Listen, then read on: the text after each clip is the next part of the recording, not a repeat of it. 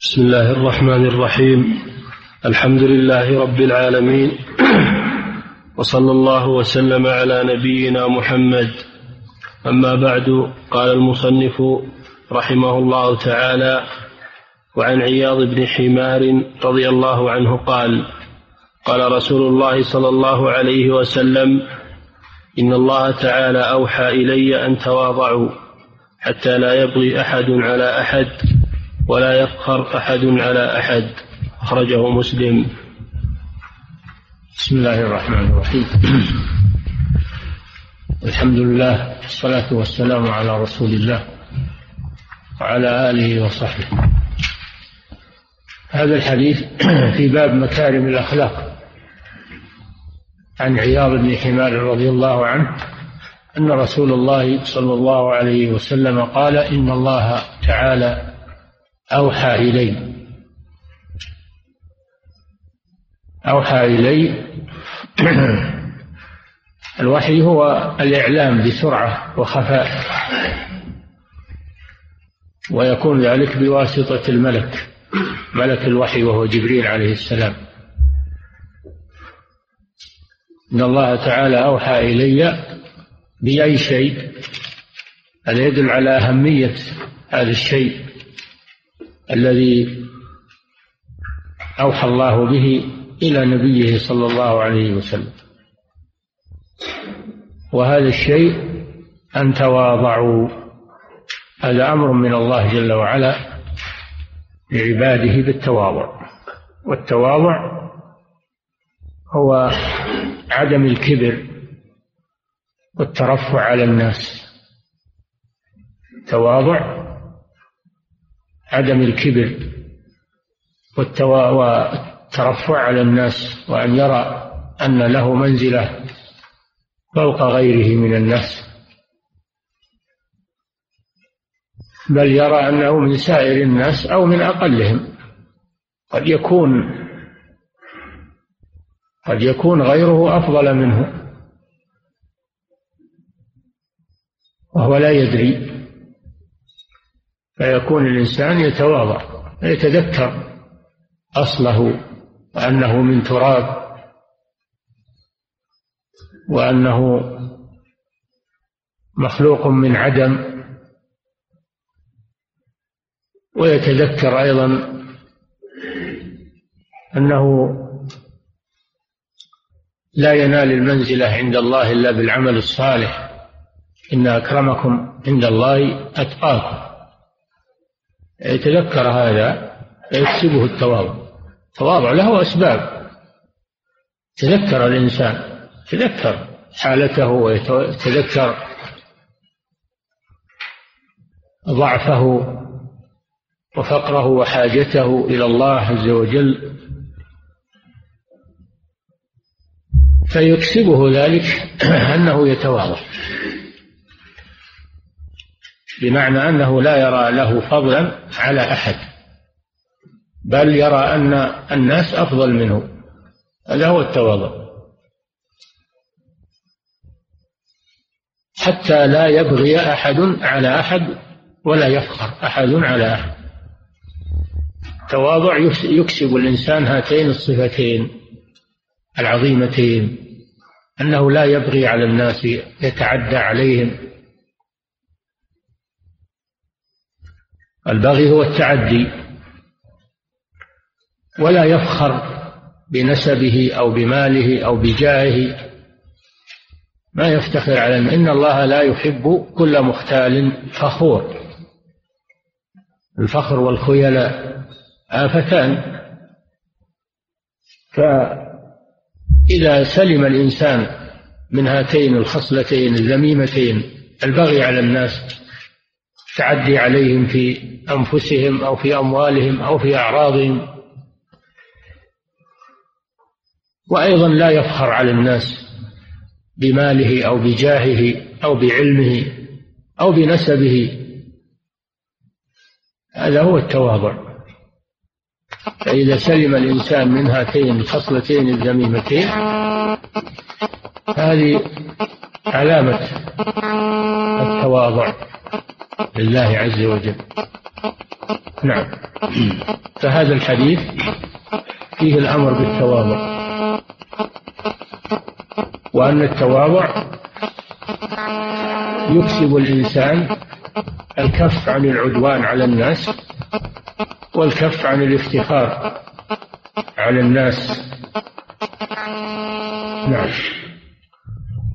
وعن أبي الدرداء رضي الله عنه عن النبي صلى الله عليه وسلم قال من رد عن عرض أخيه بالغيب رد الله عن وجهه النار يوم القيامة. أخرجه الترمذي وحسنه ولأحمد من حديث أسماء بنت يزيد نحوه. نعم. من رد عن عرض أخيه بالغيب يعني في حال غيبة أخيه إذا حضر مجلسا يذكر فيه أخوه المسلم يذكر فيه بذم أو تنقص فإنه يدافع عنه كما يدافع عن عرضه لأن عرض أخيه مثل عرضه. فيدافع عن عرض أخيه بأن ينكر على المغتابين ويمنعهم من الاسترسال في عرض أخيه المسلم ولا يستسلم ويسكت ويتركهم يغتابون. بل عليه أنه يرد عن عرض أخيه؟ كما يرد عن عرضه لأن المسلم له حرمة. كما تدافع عن دمه وكما تدافع عن ماله تدافع عن عرضه أيضا. فلا تترك الناس يغتابون أخاك المسلم بل تنكر عليهم تذكر فضائل أخيك. هذا هو واجب المسلم. ولا يجوز له أن يسكت ويسالم. فإنه يأثم بذلك ويكون شريكا لهم في الإثم لأنه رأى منكرا فلم يغيره. وهو يقدر. فكيف إذا شاركهم بالفعل و وجعل يغتاب معهم هذا أشد. أما إذا رد عن عرض أخيه ومنعهم من الغيبة في أخيه فإن الله جل وعلا يجازيه أو يجزيه بأن يرد النار عن وجهه يوم القيامة. هذا فضل عظيم. لأنه في يوم القيامة تبرز النار. برزت الجحيم لمن يرى يرونها. ورأى المجرمون النار ظنوا أنهم واقعوها. ويكون لها حر ولهيب ولا يقي منها إلا الأعمال الصالحة. ينظر الإنسان عن يمينه فلا يرى إلا ما قدم وينظر عن عن شماله فلا يرى إلا ما قدم وينظر أمامه فلا يرى إلا النار فعليه أنه يستعد لهذا الموقف. ومن الاستعداد لهذا الموقف أن يكف عن أعراض المسلمين ويدافع عنهم. كذلك الصدقة كما قال صلى الله عليه وسلم فاتقوا النار ولو بشق ولو بشق تمرة. من لم يجد فبكلمة طيبة. يقدم المسلم في مواجهة النار يوم القيامة ما يقيه من حرها من الأعمال الصالحة. ومنها هذه الخصلة أنه يرد عن عرض أخيه. فكما رد ألسنة المغتابين فإن الله يرد عنه حر النار يوم القيامة جزاء له لأن الجزاء من جنس العمل. الجزاء من جنس العمل. فهذا فيه الترغيب في الدفاع عن أعراض المسلمين التي تنتهك في المجالس. نعم. أو في الكتابات. إذا رأيت من يكتب في مسلم وفي العلماء خاصة وفي ولاة الأمور المسلمين تدافع عنهم. هذا من الرد عن أعراض المسلمين. نعم. وعن أبي هريرة رضي الله تعالى عنه قال قال رسول الله صلى الله عليه وسلم ما نقصت صدقة من مال وما زاد الله عبد وما زاد الله عبدا بعفو إلا عزا وما تواضع أحد لله إلا رفعه الله تعالى. أخرجه مسلم. هذه ثلاث خصال من مكارم الأخلاق. ذكر النبي صلى الله عليه وسلم. كل خصلة يترتب عليها جزاء حسن ترتب عليها خير. ما نقص مال من صدقة. هذه واحدة. ما نقص مال من صدقة. فإن الصدقة وإن نقصت المال حسا إلا أنها تزيده معنى تزيده بركة تزيده نماء تزيده طهارة. بل ربما تزيده حسا في أن يوفقه الله للكسب الطيب ونمو المال. نمو المال. وكثرة المال فالصدقة فيها فيها فضائل عظيمة. الصدقة لأن بعض الناس يشح بالمال ويظن أن الصدقة أنها تنقص ماله. ويقول لو تصدقت على هذا وهذا قضى ما عندي ولا يدري أن الصدقة لا تأتي إلا بخير. لا تأتيه إلا بخير. فإن الله يكتب له الأجر والثواب ويدفع عن ماله الآفات يدفع عن ماله الآفات والمتلفات يحميه بالصدقة ويبارك فيه يبارك فيه بسبب الصدقة سواء كانت الصدقة واجبة كالزكاة أو الصدقة مستحبة كالصدقة على المحتاجين وفي وجوه الخير. الصدقة لا تأتي إلا بخير عكس ما يتصوره كثير من الناس إنها تنقص الأموال. الرسول صلى الله عليه وسلم أخبر أنها لا تنقصها وإنما تزيدها. تزيدها بركة ونماء وحفظا وأجرا وما عند الله خير وأبقى. ولهذا جاءت الآيات الكثيرة والأحاديث الكثيرة في الحث على الصدقة. وذم البخل والشح لأن الصدقة فيها نفع متعدي ينفع المحتاجين وينمي المشاريع الخيرية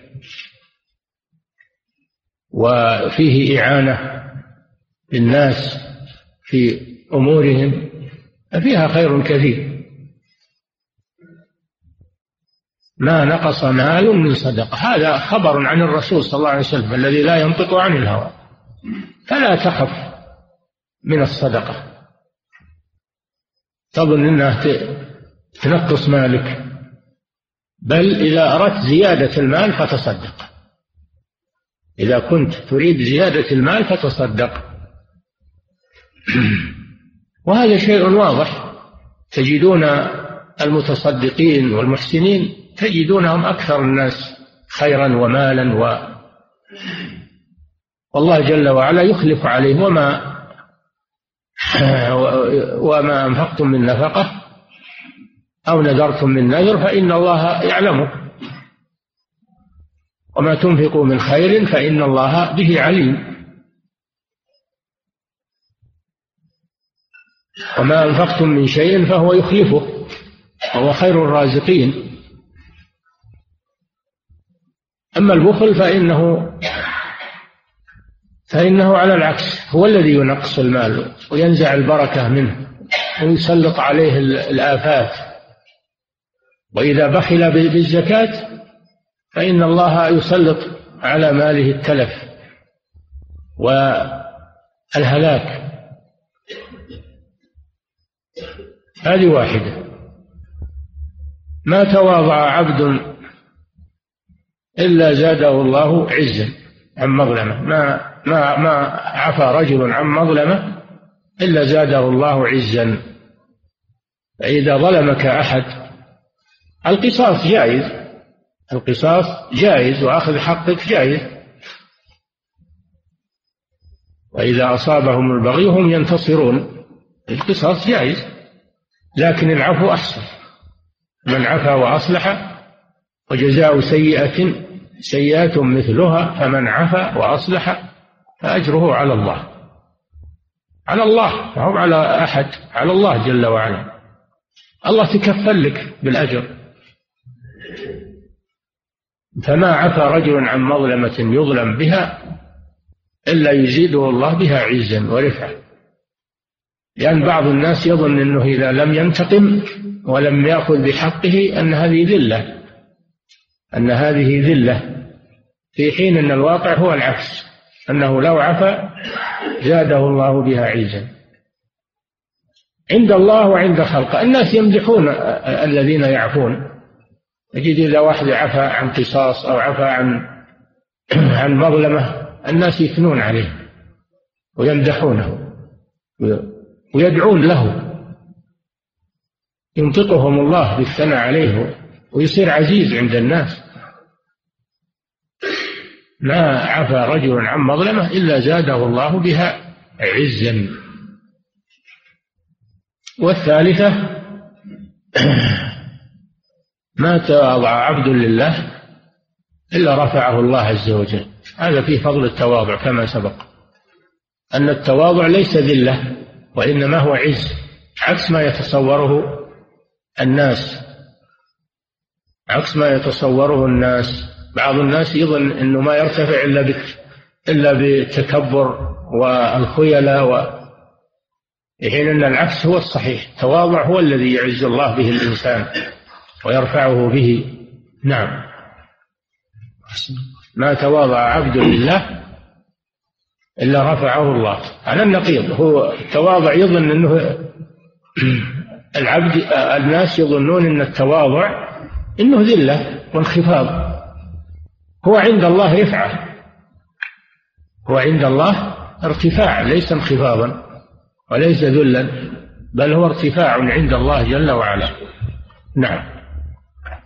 وعن عبد الله بن سلام قال قال رسول الله صلى الله عليه وسلم يا أيها الناس أفشوا السلام وصلوا الأرحام وأطعموا الطعام وصلوا بالليل والناس نيام تدخلوا الجنة بسلام أخرجه الترمذي وصححه.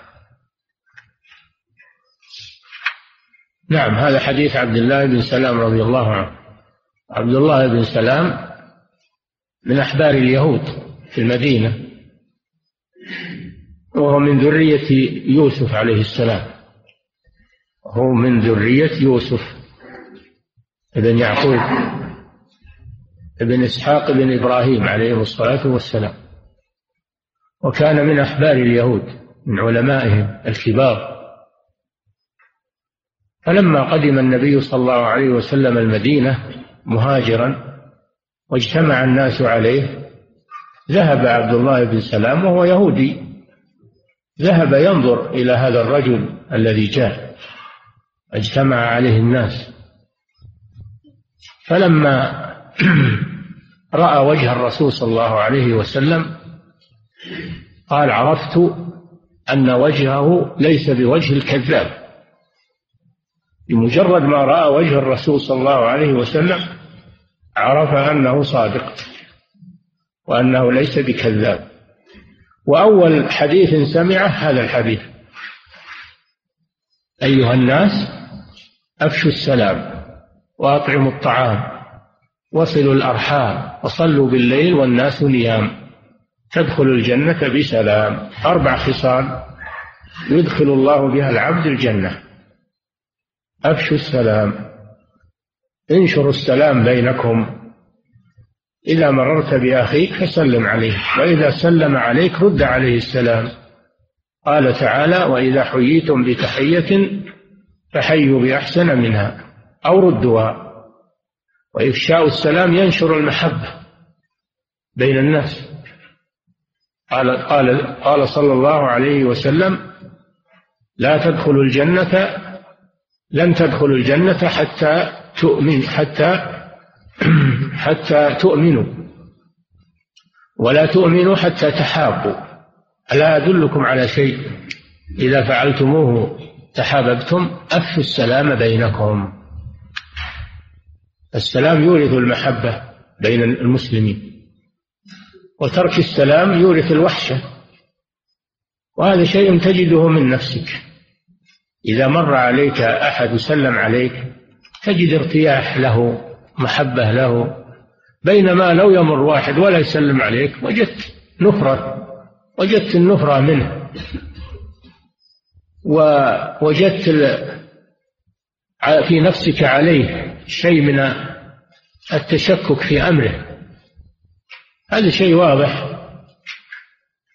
فدل على أن السلام له له أهمية عظيمة. أفشوا السلام أي انشروه بينكم. وفي الحديث سلم على من عرفت ومن لم ومن لم تعرف. وهذا من حقوق المسلمين بعضهم على بعض إفشاء السلام.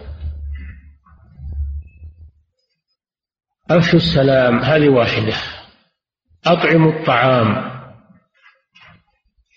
أطعموا الطعام للمحتاجين والضيوف للضيوف والمحتاجين والجيران. هذا من الخصال الطيبة التي توجب دخول دخول الجنة. إطعام الطعام. وتجدون الذين يطعمون الطعام في المجتمع لهم ميزة ولهم مكانة عند الناس وتجدون أرزاقهم دارة عليهم. في الحديث أنفق ينفق عليك. قال صلى الله عليه وسلم لعائشة لا توعي فيوعي الله عليك. فمن أراد أن يدر له الرزق فلينفق مما آتاه الله.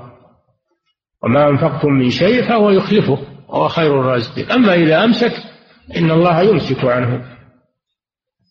فإطعام الطعام هذه ميزة عظيمة خصوصا الذين على الطرقات والذين في البر ويمر بهم الضيوف والمحتاجون. هؤلاء إذا أطعموا الطعام صار لهم فضل عظيم. لا سيما في الأماكن التي فيها حاجة. أطعموا الطعام. صلوا الأرحام هذه الخصلة الثالثة. الأرحام جمع رحم. والمراد بهم القرابة الذين يجتمعون معك بقرابة من جهة الأم أو من جهة الأب. من جهة الأم كالأخوال والخالات والأجداد والجدات وأبناء الأخوال ومن جهة الأب كالإخوة والأخوات والأعمام والعمات وأبناء الأعمام إلى غير ذلك. هؤلاء هم الأرحام. الله جل وعلا يقول واتقوا الله الذي تساءلون به والأرحام. والأرحام أي اتقوا الأرحام أن تقطعوها. اتقوا الله واتقوا الأرحام أن تقطعوها. و وآت ذا القربى حقه. واعبدوا الله ولا تشركوا به شيئا وبالوالدين إحسانا وبذي القربى. في كثير من الآيات. الأمر بصلة الأرحام. وفي الآيات الأخرى الوعيد على من قطع رحمه. فهل عسيتم إن توليتم أن تفسدوا في الأرض وتقطعوا أرحامكم. أولئك الذين لعنهم الله فأصمهم وأعمى أبصارهم. ويقطعون ما أمر الله به أن يوصل ويفسدون في الأرض. أولئك لهم اللعنة ولهم سوء الدار. مما مما أمر الله به أن يوصل الأرحام. الرحم له حق. يأتي بعد حق الوالدين. حق الأرحام يأتي بعد حق الوالدين. وبالوالدين إحسانا وبذي القربى. فصلة الأرحام هذه ميزة عظيمة. هي سبب لدخول الجنة وقطيعتها سبب للعنة والطرد من رحمة الله عز وجل. صلوا الأرحام. صلوا بالليل هذه الخصلة الرابعة والأخيرة. صلوا بالليل والناس نيام. هذا يشمل صلاة الفريضة صلاة العشاء وصلاة الفجر. ويشمل قيام الليل. يشمل قيام الليل. لأن الليل وقت ينام فيه الناس. فإذا قام يصلي فهذا دليل على إيمانه حيث آثر الصلاة على النوم على الراحة. كما قال تعالى تتجافى جنوبهم عن المضاجع. يدعون ربهم خوفا وطمعا ومما رزقناهم ينفقون. تتجافى جنوبهم عن المضاجع. مع أنهم بحاجة إلى النوم وبحاجة إلى الدفء في الشتاء ويكون بحاجة إلى زوجته أيضا فيترك ذلك كله ويقوم للصلاة. صلاة الليل وصلاة الفريضة. هذا الذي يصلي بالليل والناس والكسالى نيام على فرشهم. فرق بين من هو نائم ومن هو قائم يصلي. صلوا بالليل والناس نيام. ما ينام مع الناس يقول أنا بنام الناس نيمين وبنام مثلهم بل يقوم. هذا دليل على إيمانه على رغبته في الخير. هذه خصلة عظيمة. من جاء من عمل هذه الخصال الأربع أفشى السلام وأطعم الطعام ووصل الأرحام وصلى بالليل والناس نيام دخل الجنة. دخل الجنة بسلام. كما قال تعالى ادخلوها بسلام. ادخلوها بسلام. آمنين. ادخلوها بسلام. ذلك يوم الخلود.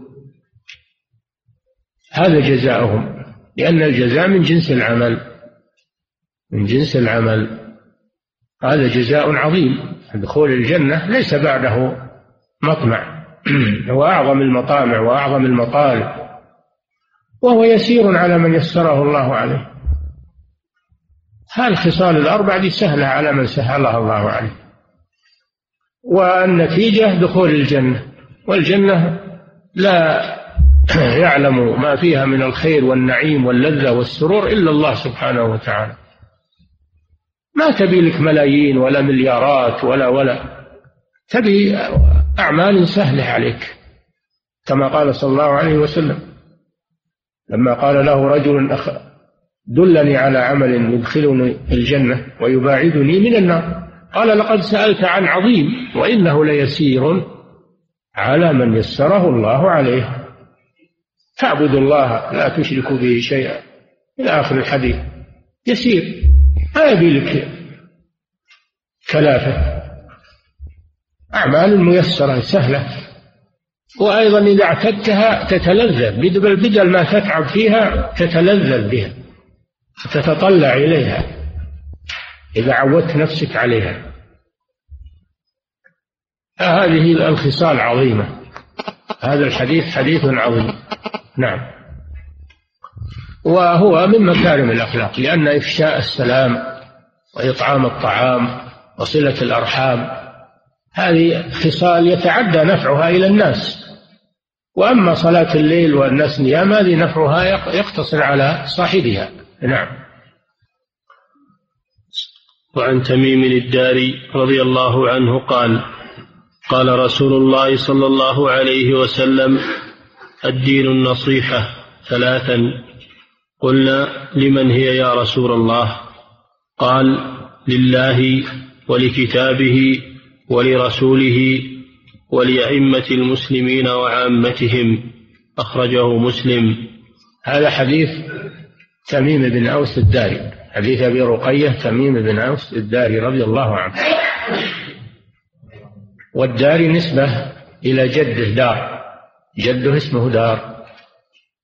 وقيل الديري تميم بن أوس الديري نسبة إلى الدير. وهو معبد النصارى. كان نصرانيا كان نصرانيا ثم أسلم. حسن إسلامه رضي الله عنه.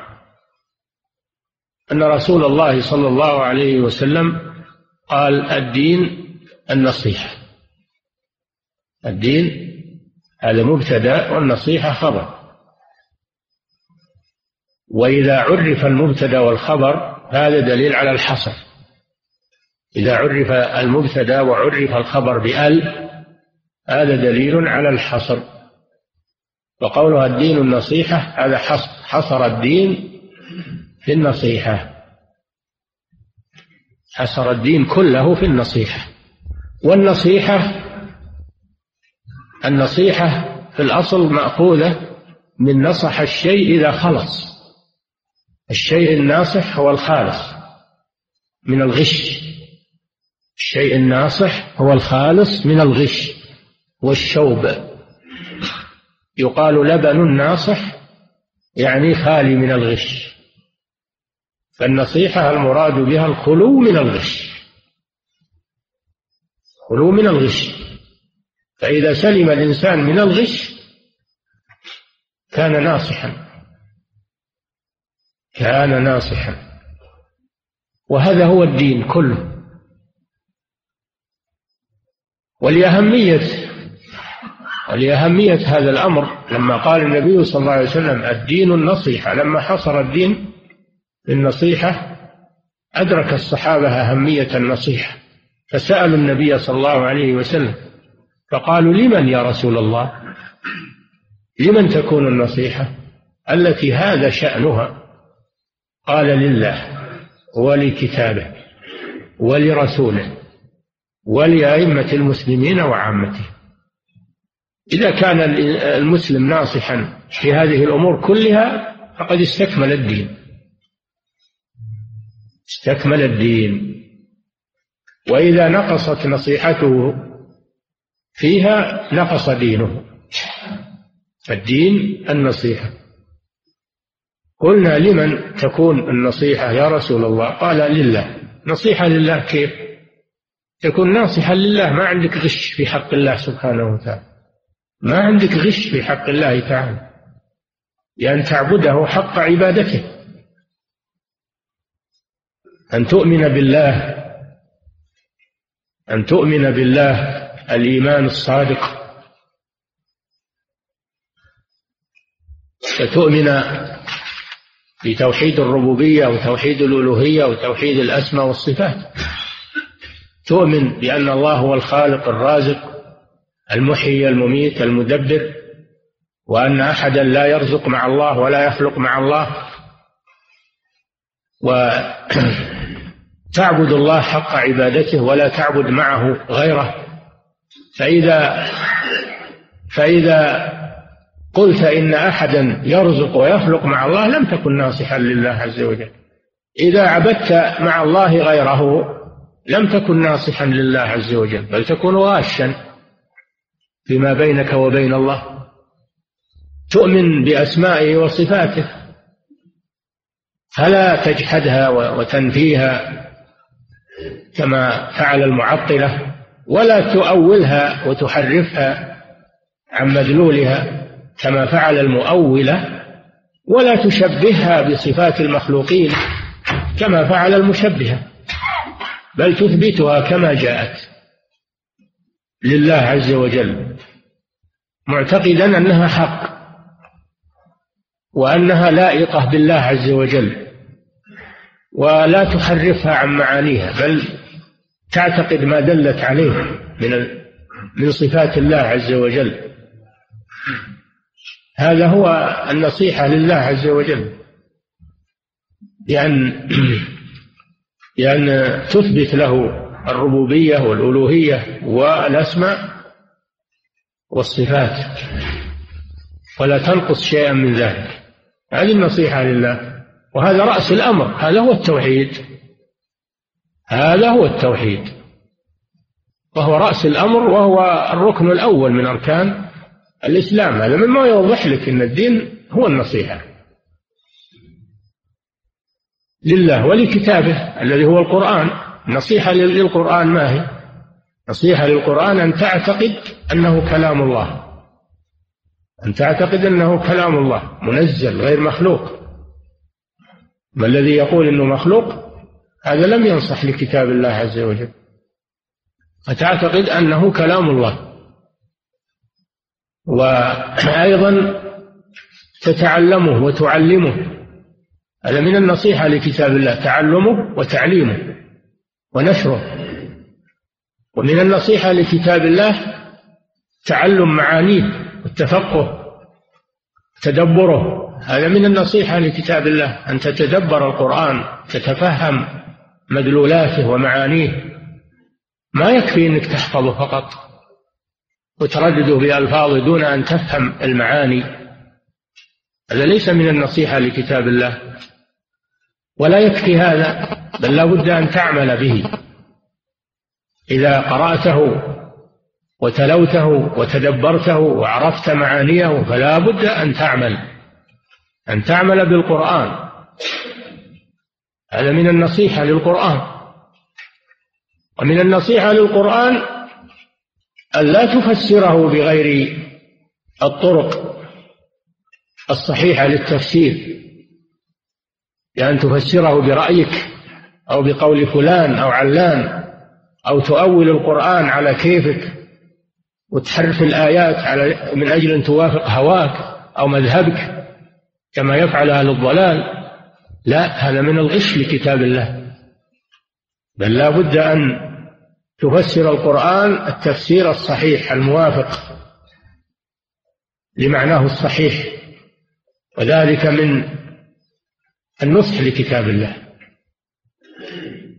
ووجوه التفسير الصحيحة كما علمتم أكثر من مرة تفسير القرآن بالقرآن أو تفسير القرآن بالسنة أو تفسير القرآن بأقوال الصحابة أو تفسير القرآن بأقوال التابعين. أو تفسير القرآن بمقتضى اللغة العربية التي نزل بها. هذه وجوه التفسير الصحيح. فلا يفسر القرآن بالرأي؟ قال صلى الله عليه وسلم من قال في القرآن برأيه وبما لا يعلم فليتبوأ مقعده من النار. وأخطأ ولو أصاب. يجب احترام القرآن وتعظيم القرآن. ولا يلعب فيه. ولا يلعب بكتاب الله. بل تعظم القرآن لأنه كلام رب العالمين. تؤمن بأنه كلام الله وأن الله تكلم به حقيقة. ولا تعتقد فيه أنه من كلام البشر أو من كلام جبريل أو من كلام محمد أو أنه مأخوذ من اللوح المحفوظ. مخلوق كما تقوله الجهمية ومن أخذ بقولهم. أو أن المعنى من عند الله واللفظ من عند الرسول كما تقوله الأشاعرة والماتريدية هذه كلها من الغش بكتاب الله عز وجل. تعتقد أنه كلام الله ألفاظه ومعانيه. ألفاظه ومعانيه كلها من عند الله. هذا هو النصح لكلام الله عز وجل. ولرسوله.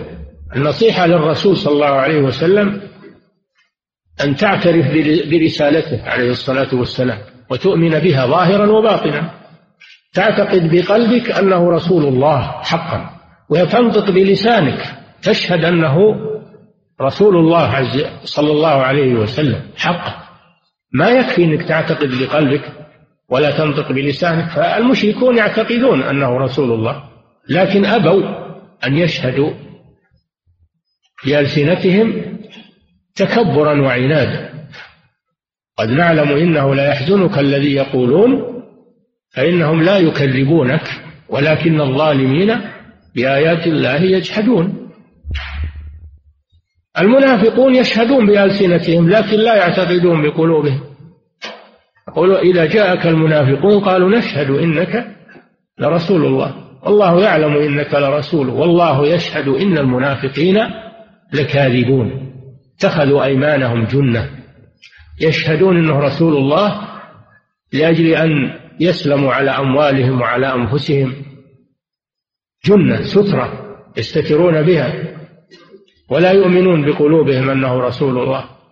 فلا بد من الاعتراف برسالته صلى الله عليه وسلم ظاهرا وباطنا. هذا من النصح لرسول الله. ومن النصح لرسول الله اتباعه. حتى لو أقر بقلبه وشهد بلسانه أنه رسول الله حقا لكن لم يتبعه فلا فليس هذا من النصح لرسول الله ولا يعتبر هذا من الإيمان برسول الله صلى الله عليه وسلم. الذين آمنوا به وعزروه ونصروه واتبعوا واتبعوا النور الذي أنزل معه أولئك هم المفلحون. فإن لم يستجيبوا لك فاعلم أنما يتبعون أهواءهم. ومن أضل ممن اتبع هواه بغير هدى من الله. إن الله لا يهدي القوم الظالمين. فتقدم قول الرسول على قول كل أحد؟ تقدم قول الرسول على رأيك أنت وعلى رأي شيخك وعلى رأي فلان وعلان وعلى ما عليه أهل البلد من العادات والسلوك تقدم سنة الرسول صلى الله عليه وسلم على قول كل أحد. هذا من النصيحة لرسول الله. صلى الله عليه وسلم. أما الذي يقدم قول قول غير الرسول على قول الرسول هذا لم يشهد أنه رسول الله تماما. كذلك من النصيحة لرسول الله احترام سنة الرسول وأن لا يتكلم الإنسان فيها بتجريح أو تضعيف أو إلا عن علم. خلاف الذين الذين الذين الآن تسوروا على السنة وصاروا يتكلمون فيها بالتصحيح والتضعيف والتجريح من غير علم بل هم متعالمون ولا يحترمون سنة الرسول صلى الله عليه وسلم. يتكلمون فيها بغير علم يصحون ويضعفون. وإذا سألته قال قالوا فلان فلان يقول كذا. يعني مقلد. هو ينكر التقليد وهو يقلد. لو سألته قال الحديث هذا فيه كذا من وش يدريك؟ أنت درست السند درست عندك علم بقواعد الحديث؟ لا ما عندك شيء إلا أن فلان قال كذا. بالكتاب الفلاني يقول فلان قال كذا بالكتاب الفلاني. هذا ما يكفي. هذا تقليد. لا يجوز لك التقليد من غير علم. فاحترم سنة الرسول صلى الله عليه وسلم وتوقف عما لا تعلم. ولا تقف ما ليس لك به علم. إن السمع والبصر والفؤاد كل أولئك كان عنه مسؤولا. هذا من احترام سنة الرسول صلى الله عليه وسلم. ومن النصيحة لرسول الله صلى الله عليه وسلم أنك إذا بلغك حديث عن الرسول صلى الله عليه وسلم وجب عليك المبادرة إلى العمل به ولا تتأخر. قال الله تعالى وما كان لمؤمن ولا مؤمنة إذا قضى الله ورسوله أمرا أن يكون لهم الخيرة من أمرهم. ومن يعص الله ورسوله قد ضل ضلالا بعيدا فقد ضل ضلالا مبينا عن الرسول. حديث الصحيح عن الرسول أن تبادر بالعمل به. ولا تتأخر وتتوانى فيؤخرك الله عز وجل. هذا من النصيحة لرسول الله صلى الله عليه وسلم. ومن أقسام النصيحة نصيحة لأئمة المسلمين وهم ولاة الأمور والعلماء. يعني الأئمة هم ولاة الأمور والعلماء. هؤلاء هم الأئمة أئمة المسلمين. النصيحة لهم النصيحة لهم أن تحترمهم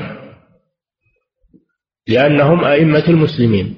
سواء كانوا أمواتا أو أحياء تحترمهم وتعظم من شأنهم ولا تقع في أعراضهم. أو تتكلم فيهم. الغيبة محرمة على كل حال لأطراف الناس. فكيف بأئمة المسلمين؟ عليك أن تكف لسانك عن أئمة المسلمين. هذا من النصيحة لهم. كذلك طاعتهم في غير معصية الله. هذا من النصيحة لهم. قال صلى الله عليه وسلم من أطاع الأمير فقد أطاعني ومن عصى الأمير فقد عصاني. الله جل وعلا يقول وأطيعوا الله وأطيعوا الرسول وأولي الأمر منكم. فجعل طاعة ولاة الأمور تابعة لطاعة الله وطاعة رسوله صلى الله عليه وسلم. ولا يجوز الخروج عليهم ولا يجوز سبهم ولا يجوز تنقصهم لأن هذا يسبب تفريق بين المسلمين ويسبب الفصل بين الراعي والرعية ويسبب البغضاء في مجتمع المسلمين فلا يجوز الكلام في ولاة الأمور في المجالس كما يفعل بعض الناس يظن أن هذا من إنكار المنكر. هذا هو المنكر نفسه هذا هو المنكر نفسه. إذا كان عندك ملاحظة أو عندك نصيحة لولي الأمر بلغها له بلغها له بأي وسيلة. أما أنك تتكلم فيه في المجالس هذا منكر وليس نصيحة. هذا تشهير وتعيير وليس هو النصيحة ولا وليس هو إنكار منكر هذا هو المنكر نفسه.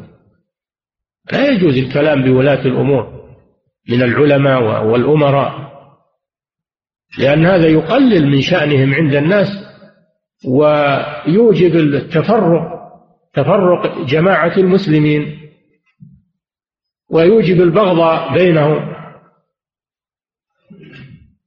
وكذلك من النصح لأئمة المسلمين أنهم إذا ولوك عملا واستأمنوك على عمل وظيفي فإنه يجب عليك القيام به على الوجه المطلوب من غير محاباة من غير تأخير ومن غير أخذ رشوة. يجب عليك أن أن تقوم بالعمل الوظيفي ومن غير تأخر عن العمل. من غير عذر شرعي. يجب عليك أن تقوم بالعمل على الوجه المطلوب. هذا من النصيحة لولاة الأمور لأنهم ائتمنوك على هذا العمل وأسندوه إليك وأعطوك بدله مالا تتقاضاه. هذا من النصيحة لولاة أمور المسلمين. من النصيحة لهم كما ذكرنا إذا رأيت ملاحظة أو رأيت نقصا فلا تسكت. ولكن بلغهم عن هذا الشيء حسب ما تستطيع. إما بأن تبلغهم مشافهة أو مراسلة أو توصي من يبلغهم. فإذا لم تستطع شيء من ذلك فأنت معذور. تسكت لا تتكلم في المجالس لأن هذا ما فيه جدوى. كلام في المجالس ما فيه جدوى أبدا إلا الشر. فإذا لم تستطع إبلاغهم بهذا الشيء فأنت معذور. وأمسك لسانك عن الكلام الذي يجر شرا على الناس. هذا من النصيحة لولاة الأمور. من النصيحة لولاة الأمور الدعاء لهم بالهداية والتوفيق لأن صلاحهم صلاح للمسلمين.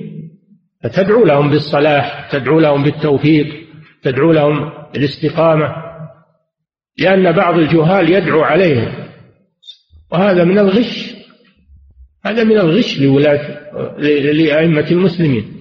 بل من الغش للمسلمين عموما. الدعاء على ولاة أمور المسلمين. هذا من الغش.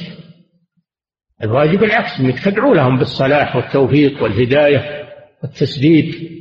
هذا دليل على النصيحة. أما الدعاء عليهم هذا دليل على الغش لا على النصيحة. أنت غاش لولاة الأمور. ولأئمة ولعامة المسلمين. النصيحة لعامة المسلمين لها مجالات كثيرة. تعليم الجاهل تذكير الغافل الأمر بالمعروف النهي عن المنكر الدعوة إلى الله عز وجل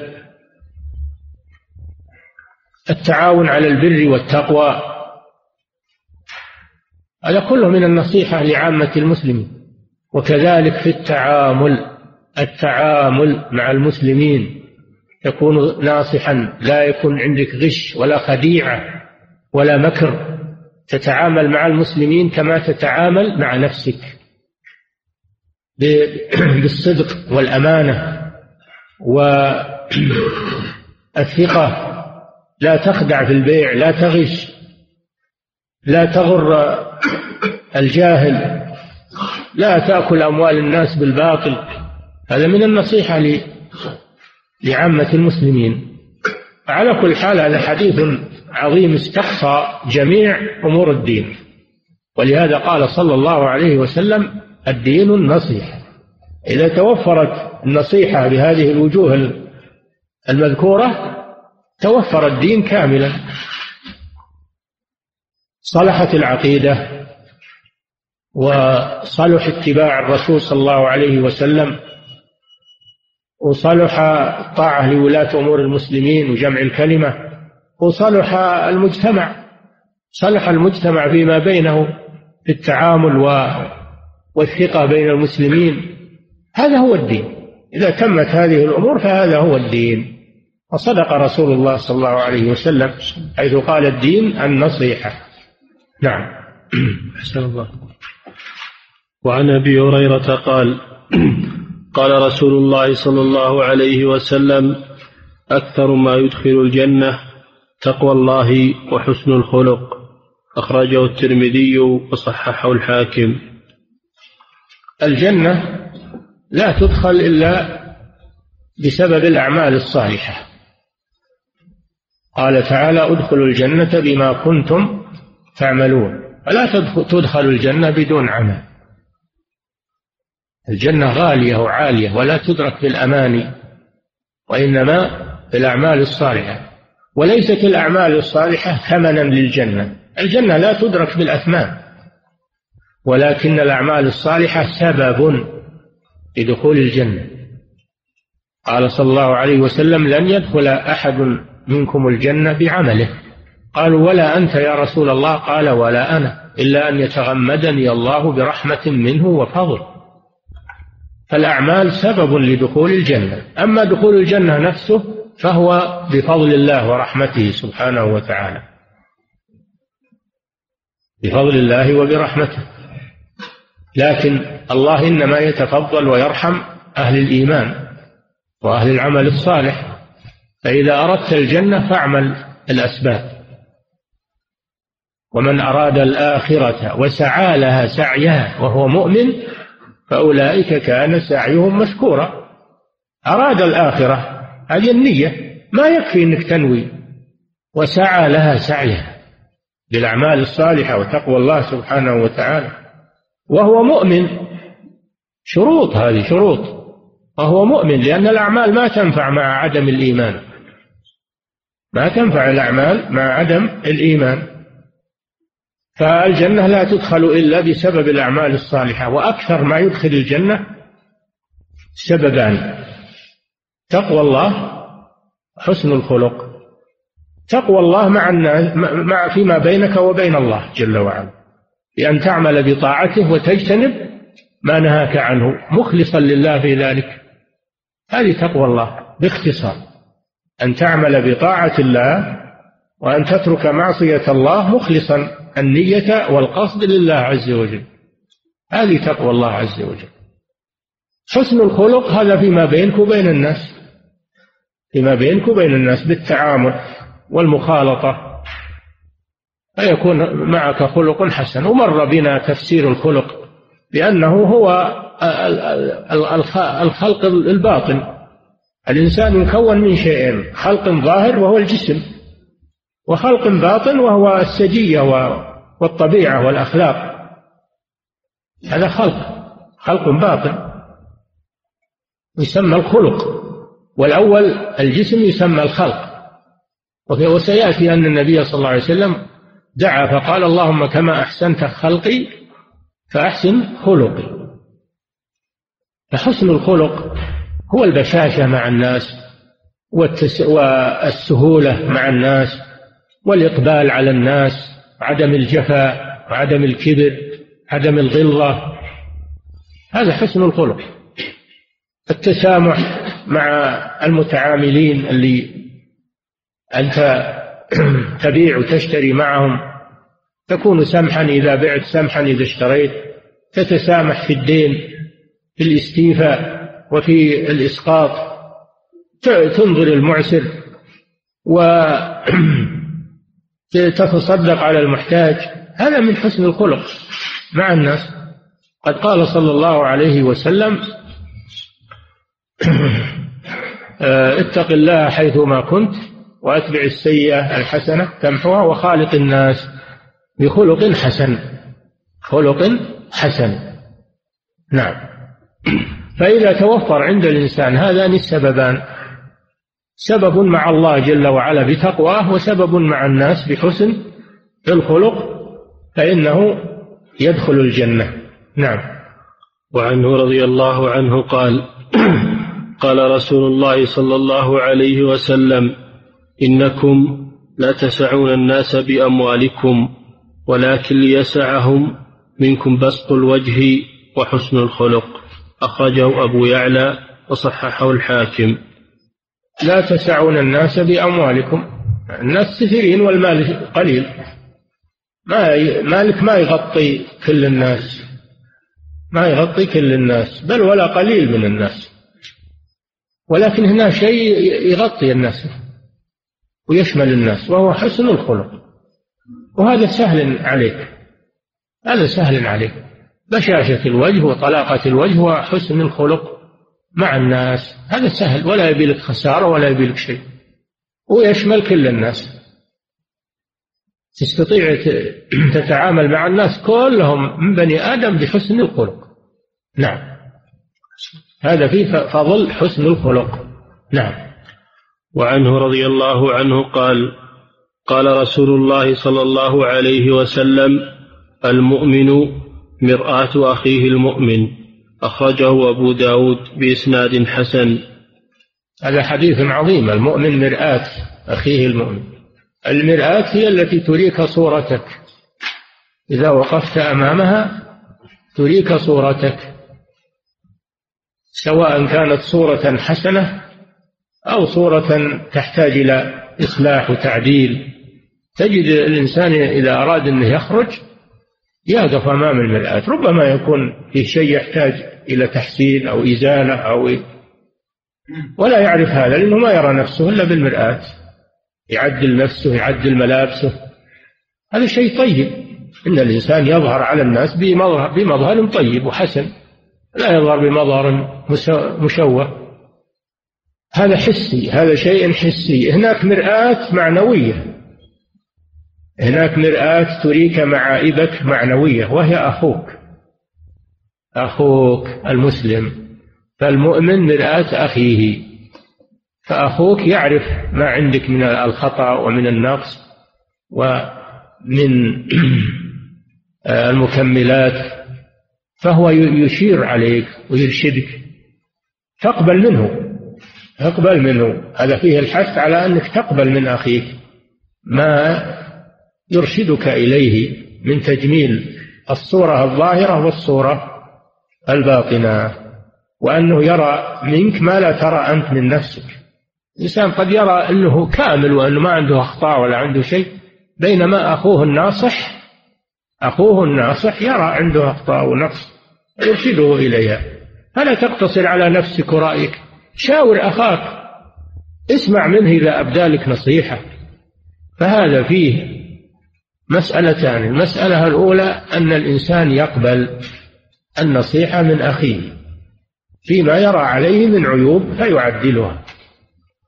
الشيء الثاني أنه يجب على المسلم أن ينصح أخاه ولا يسكت على ما يرى عليه من نقائص وعيوب أو بالعكس قد يمدحه وينافق عنده بغير الصحيح. هذا غش هذا من الغش. فالمؤمن مرآة أخيه يرى فيه صورته وما يحتاج إلى تكميل وإلى تعديل. نعم. وعن ابن عمر رضي الله عنهما قال قال رسول الله صلى الله عليه وسلم المؤمن الذي يخالط الناس ويصبر على أذاهم خير من الذي لا يخالط الناس ولا يصبر على أذاهم. أخرجه ابن ماجه بإسناد حسن وهو عند الترمذي إلا أنه لم يسمي الصحابي. لم يسمي الصحابي لا تضر جهالة الصحابي. الصحابة كلهم عدول ولو لم يسمى فإن هذا لا يضر في الحديث. جهالة الراوي تضر في غير الصحابي أما الصحابي الصحابة كلهم عدول يحتاج إلى بحث. فهذا فيه الكلام على العزلة والخلطة مع الناس. العزلة والخلطة مع الناس. الإنسان كما يقال اجتماعي بالطبع ما يستطيع أنه يعيش وحده. ما يعيش إلا مع الناس. يحتاج إلى الناس والناس يحتاجون إليه. ما يستطيع أنه يستقل بنفسه أبدا. اجتماعي بالطبع. لكن إذا كان هناك في المجتمع سوء أو من تخالطهم عندهم سوء فهل من من المستحسن إنك تنعزل عنهم؟ أو من المستحسن إنك تخالطهم؟ الرسول صلى الله عليه وسلم فصل في هذا الحديث. أعد الحديث. نعم. وعن ابن عمر رضي الله عنهما قال قال رسول الله صلى الله عليه وسلم المؤمن الذي يخالط الناس ويصبر على أذاه. ويصبر على أذاه. بهذا الشرط. نعم. خير؟ خير من الذي لا يخالط الناس ولا يصبر على أذاهم. خير من الذي يخالط الناس ولا يصبر على على أذاهم مخالطتك للناس إذا ترتب عليها إصلاح. ترتب عليها إصلاح دعوة إلى الله عز وجل تعليم الخير والأمر بالمعروف النهي عن المنكر. فهذه خلطة لا بد منها. هذه خلطة إصلاح. لكن النبي ينالك أذى. إذا أنك أمرت ونهيت وعلمت وأنكرت ينالك أذى. اصبر. اصبر على ذلك. هذا في سبيل الله. وأمر بالمعروف وأنهى عن المنكر واصبر على ما أصابك. والعصر إن الإنسان لفي خسر إلا الذين آمنوا وعملوا الصالحات وتواصوا بالحق وتواصوا بالصبر. فالذي يخالط الناس ويصلح ويدعو إلى الله ويأمر بالمعروف وينهى عن المنكر ويعلم الجاهل ويساعد المحتاج ويصلح بين الناس. هذا خير من الذي ينعزل. الذي ينعزل سلم بلا شك انه إنه سلم من شر الناس. لكن اللي خالطهم وصبر على أذاهم هذا خير منه. هذا خير منه. فهذا فيه التفصيل في الخلطة والعزله إذا كانت الخلطة يترتب عليها خير فهي خير من العزلة. أما إذا كانت الخلطة يترتب عليها العكس إن الإنسان يتأثر بأهل الشر ولا يؤثر هو يتأثر ولا يؤثر العزلة خير من الخلطة. العزلة خير من الخلطة التي يترتب عليها شر. نعم. عن ابن مسعود رضي الله عنه قال قال رسول الله صلى الله عليه وسلم اللهم كما حسنت خلقي فحسن خلقي رواه أحمد وصححه ابن حبان. نعم قلنا إن الإنسان يتكون من صورتين الصورة الظاهرة وهي الجسم والصورة الباطنة وهي الخلق. الأول يقال له الخلق والثاني يقال له الصورة الأولى يقال لها الخلق والثانية يقال لها الخلق بضم الخاء واللام. فالإنسان يتكون من هاتين الصورتين. من الناس من صورته حسنة وخلقه حسن. كرسول الله صلى الله عليه وسلم ومن وفقه الله من المسلمين.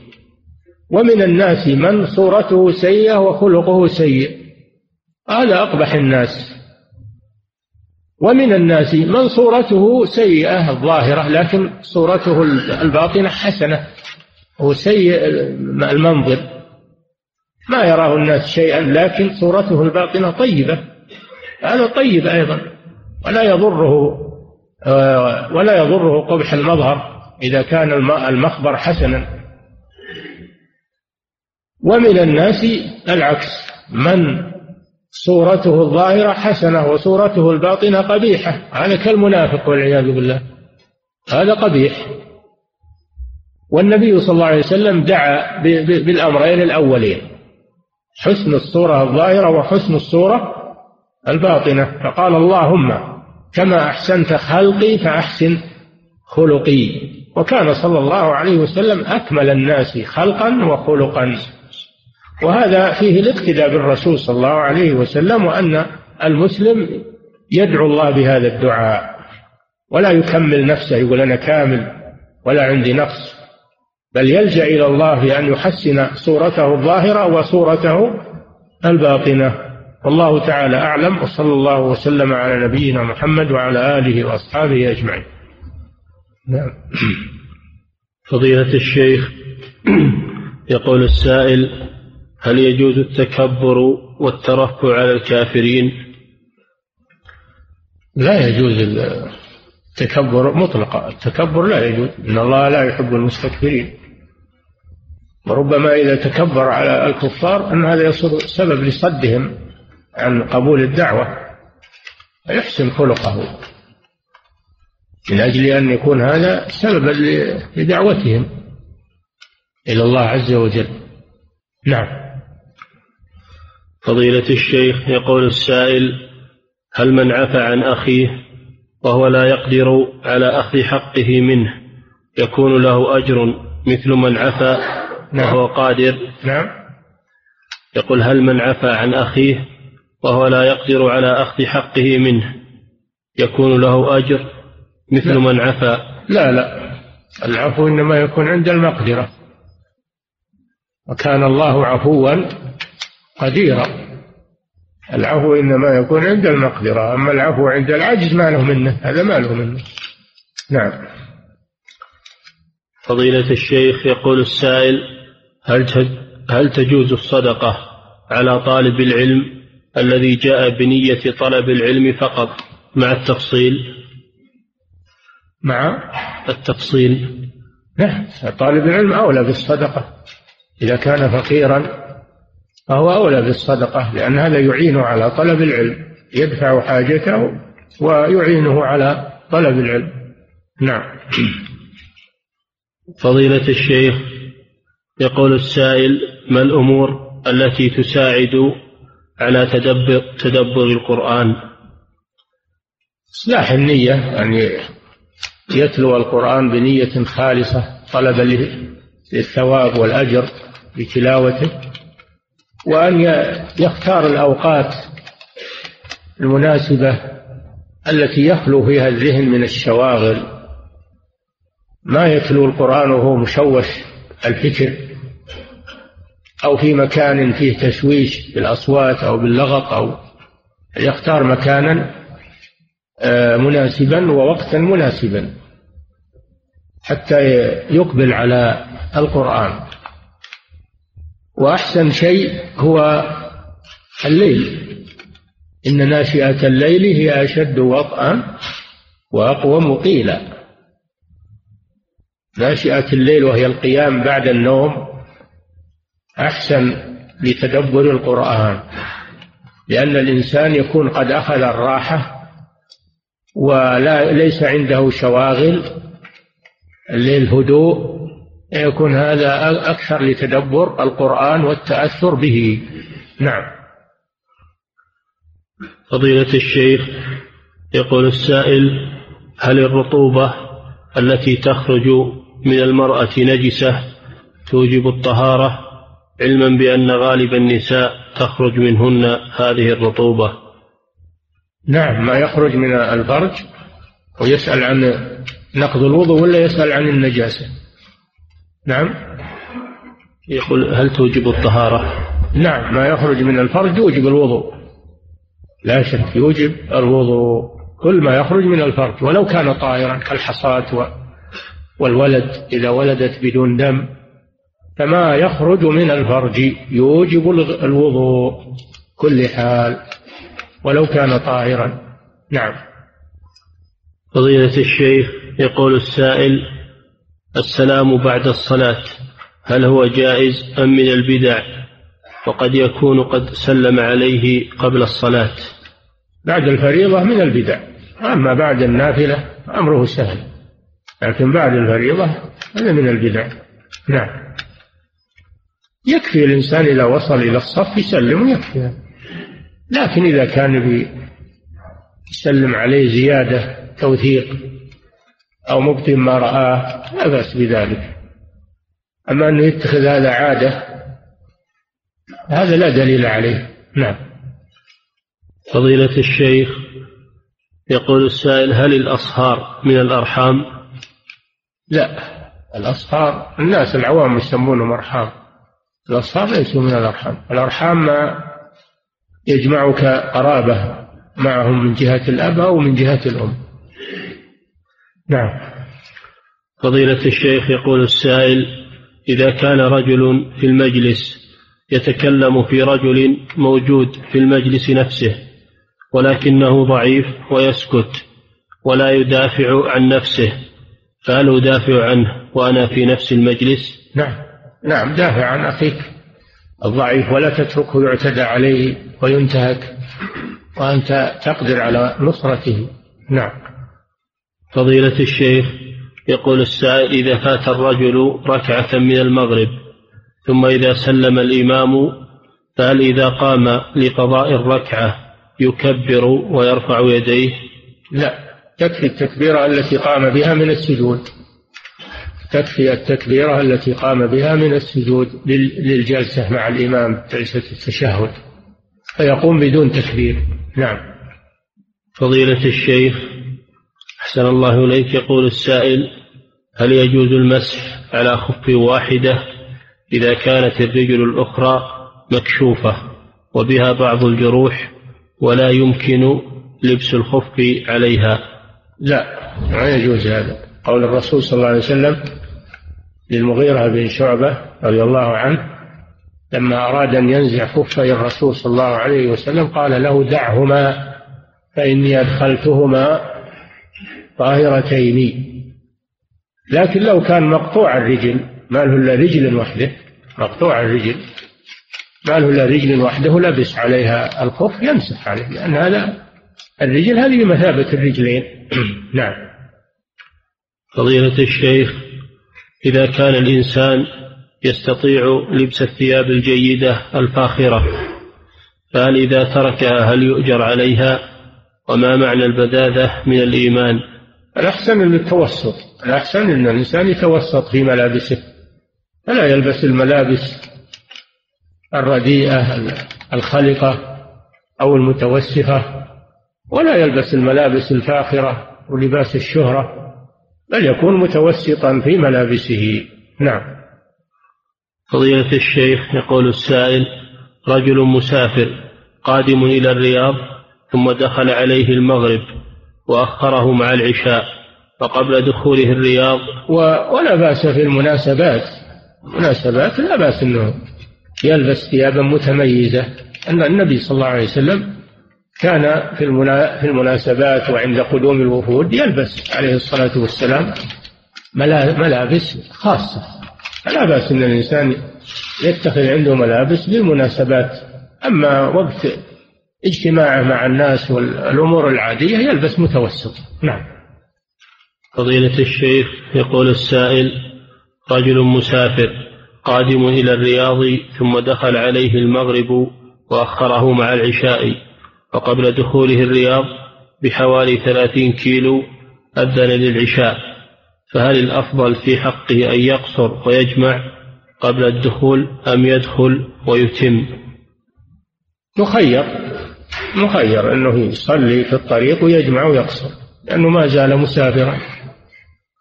وله أن يؤخر الصلاة الثانية حتى يصل إلى البلد ويصليها. لا بأس بذلك هو مخير. نعم. فضيلة الشيخ يقول السائل لقد قمت بأداء العمرة في رمضان وأثناء الطواف كانت الشمس حارة جدا. كانت؟ كانت الشمس حارة جدا. نعم. وبعد أن أنهيت طوافي أديت السنة وانتظرت صاحبي حتى ينتهي من الطواف.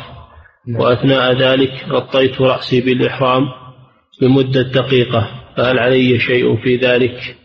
إذا كنت متعمدا يكون عليك فدية. إذا غطيته متعمدا دفع حرارة الشمس أي تغطية لحاجة يكون عليك فدية وهي على التخيير.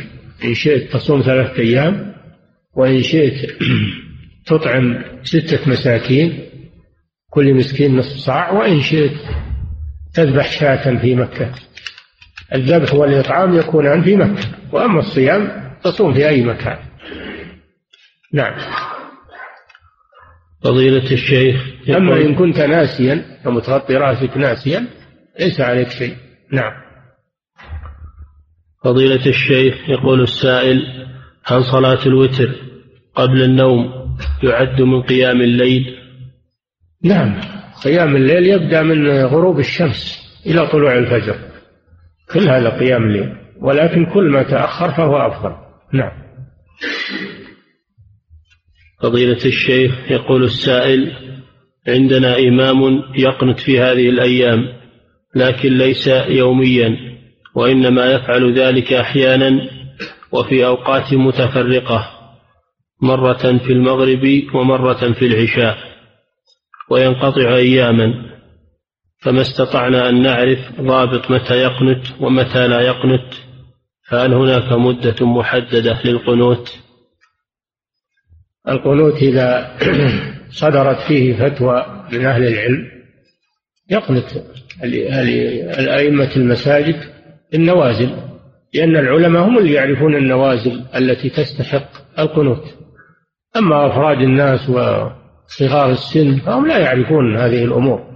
فلا يجوز لهذا الإمام أنه يقنت إلا إذا كان صدر فتوى من الجهة المعتبرة للفتوى. نعم. فضيلة الشيخ الشيخ يقول السائل امرأة كثيرة الحلف على أبنائها.